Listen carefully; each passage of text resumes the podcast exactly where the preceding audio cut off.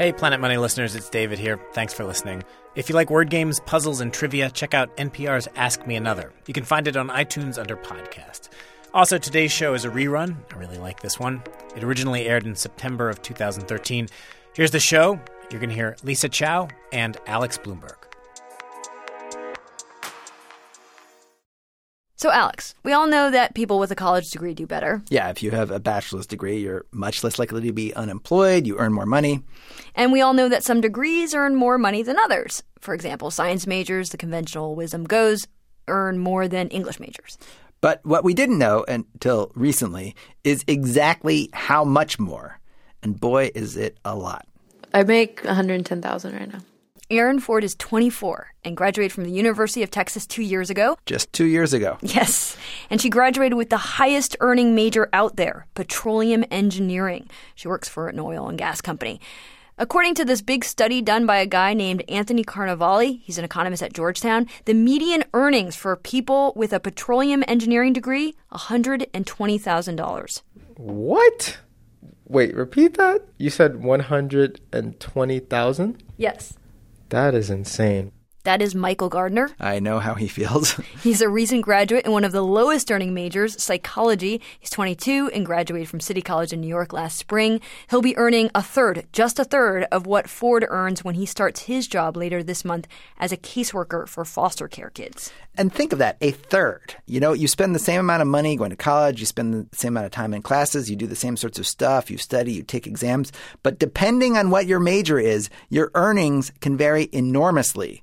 The lowest earning major in Carnevale's study, $29,000. That's the median income versus the highest, which is $120,000.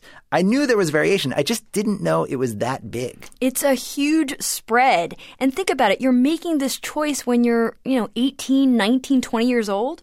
I mean, calling it a choice is actually dignifying it a little bit more. Like, I think a lot of us just sort of slide into our major. There's no choice, there's not much thought involved at all. And economists say you really shouldn't be sliding into this choice. It's one of the biggest economic decisions you're going to make in your life. And this point was driven home to me when I was talking to Carnevale. My major in college had a pretty high earning potential, applied math. The median salary there is $76,000 a year. And then I went and got a postgraduate degree, which also boosts your earnings. And then I sort of threw all that earning potential away when I took a job in public radio.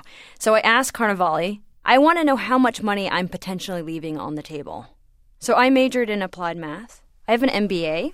Oh, you left a lot of money on the table. You left uh, probably as much as three to four million dollars on the table. Three to four million dollars? Yes. Hello and welcome to Planet Money. I'm Lisa Chow. And I'm Alex Blumberg. Today on the program, hard, cold data. How much money are you missing out on by majoring in English? And if you do have an applied math degree, are you getting paid? The stats say you should be getting paid. You know what we need, though?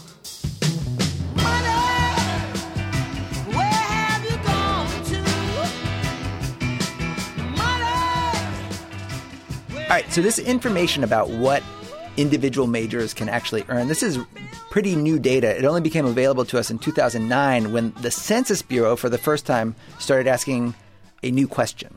They started asking what your undergraduate major was. And, you know, they had always been collecting information about your earnings. Now they could actually compare what people majored in and what they went on to earn.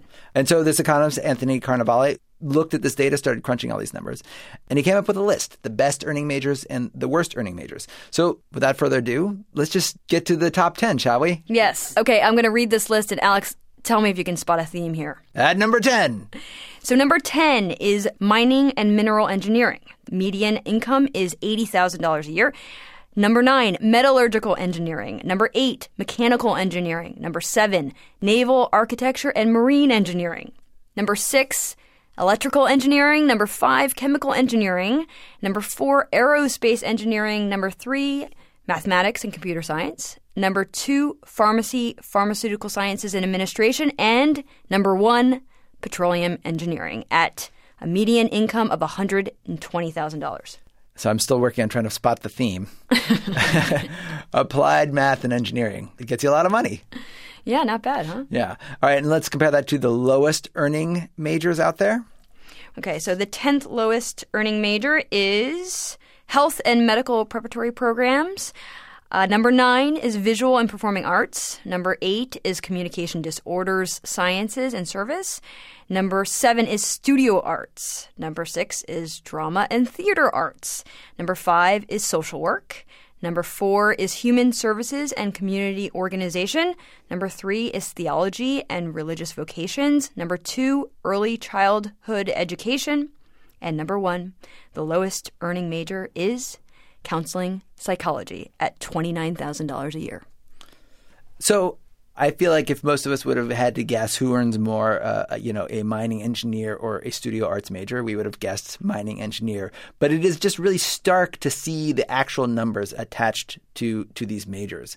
And we should point out to people this is undergraduate degree holders only. If you're a studio arts major and you went on to get another degree, you do not show up in this data.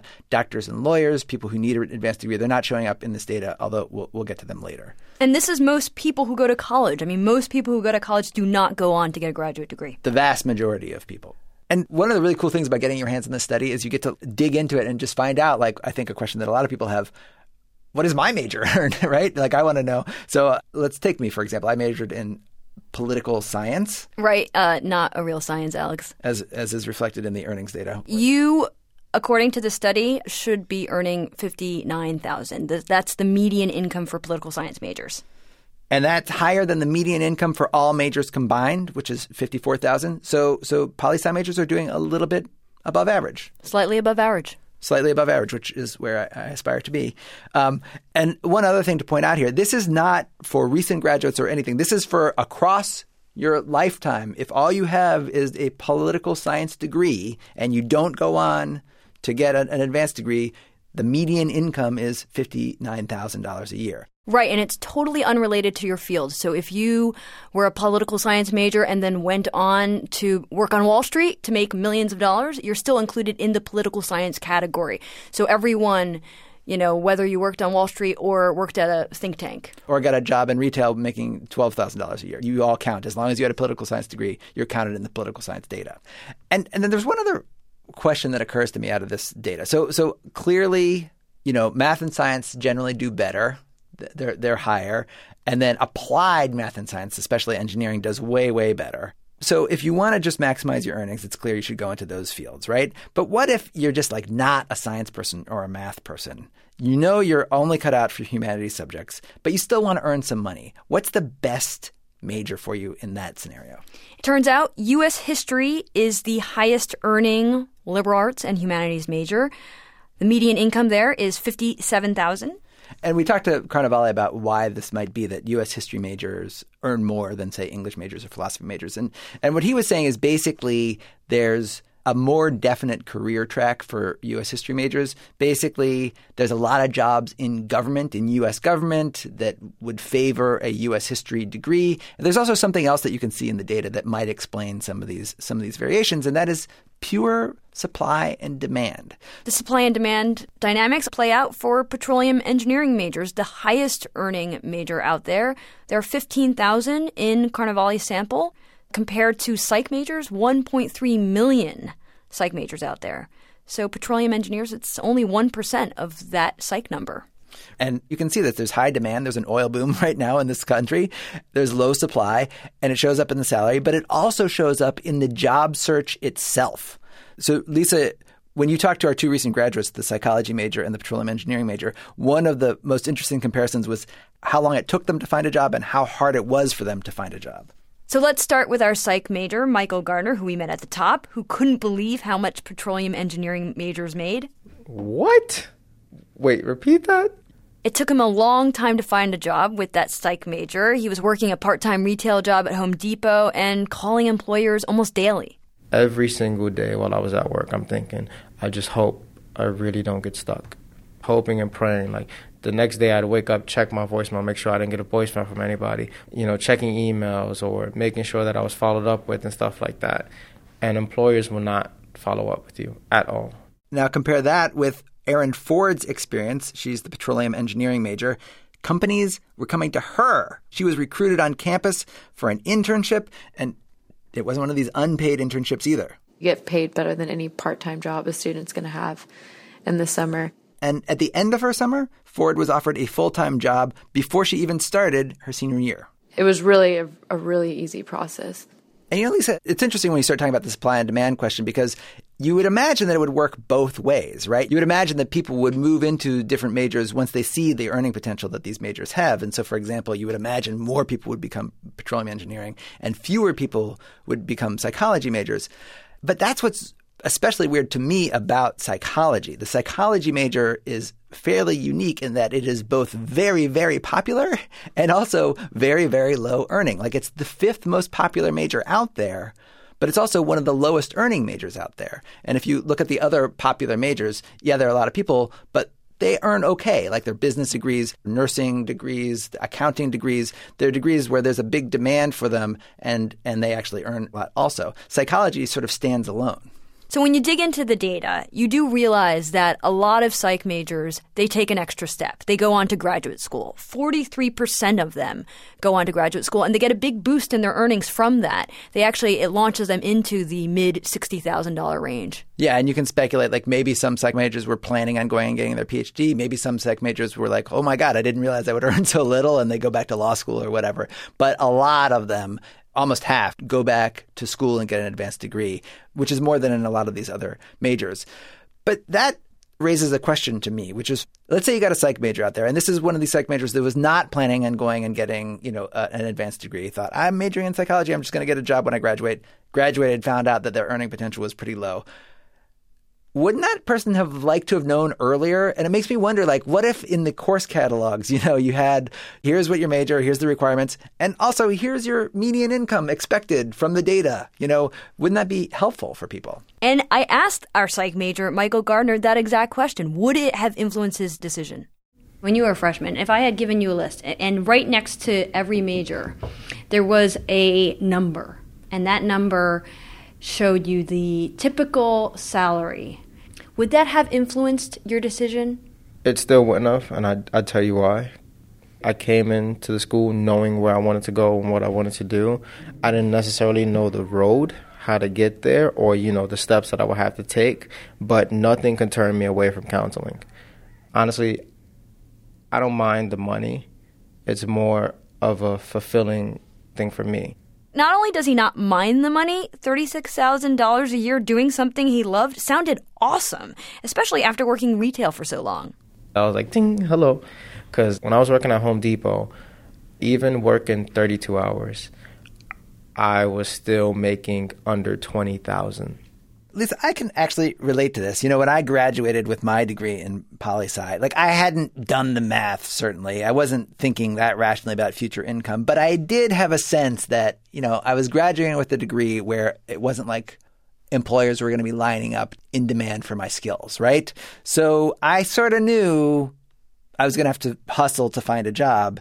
And like Gardner, I bided my time working in the service sector. When I first graduated, I was I had a job as a caterer for a while, and then I finally got a semi-professional job at a, at a social services outfit. I was helping Russian refugees, and I remember when I got my starting salary, it was seventeen thousand dollars a year, and it felt like I'd hit the jackpot.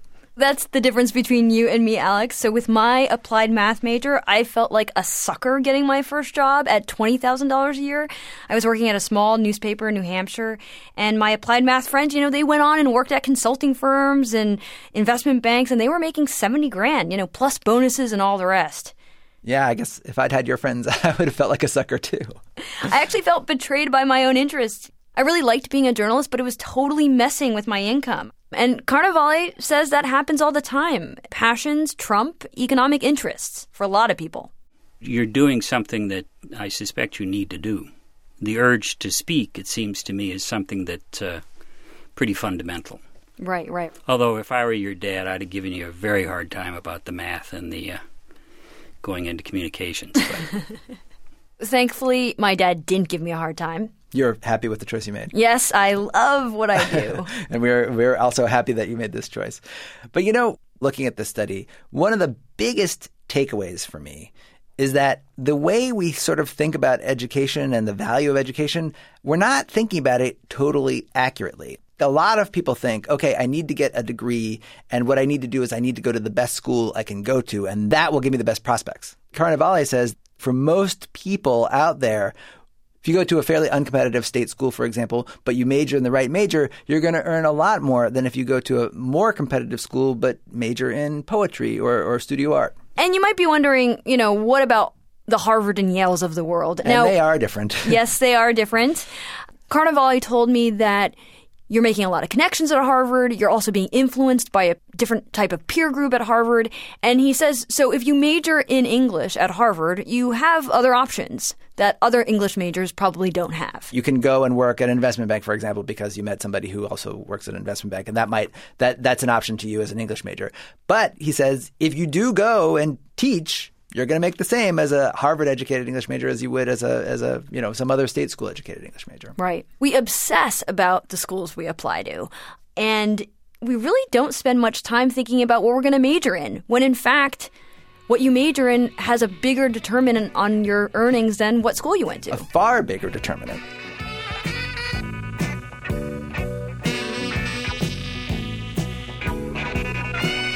So, in keeping with the news you can use theme of, of today's show, we will post a link to Carnevale's study about the uh, economic value of different majors on our website, planetmoney.com. You can also find us on Facebook, Twitter, Spotify, or email us at planetmoney at npr.org. I'm Lisa Chow. And I'm Alex Blumberg. Thanks for listening. Money.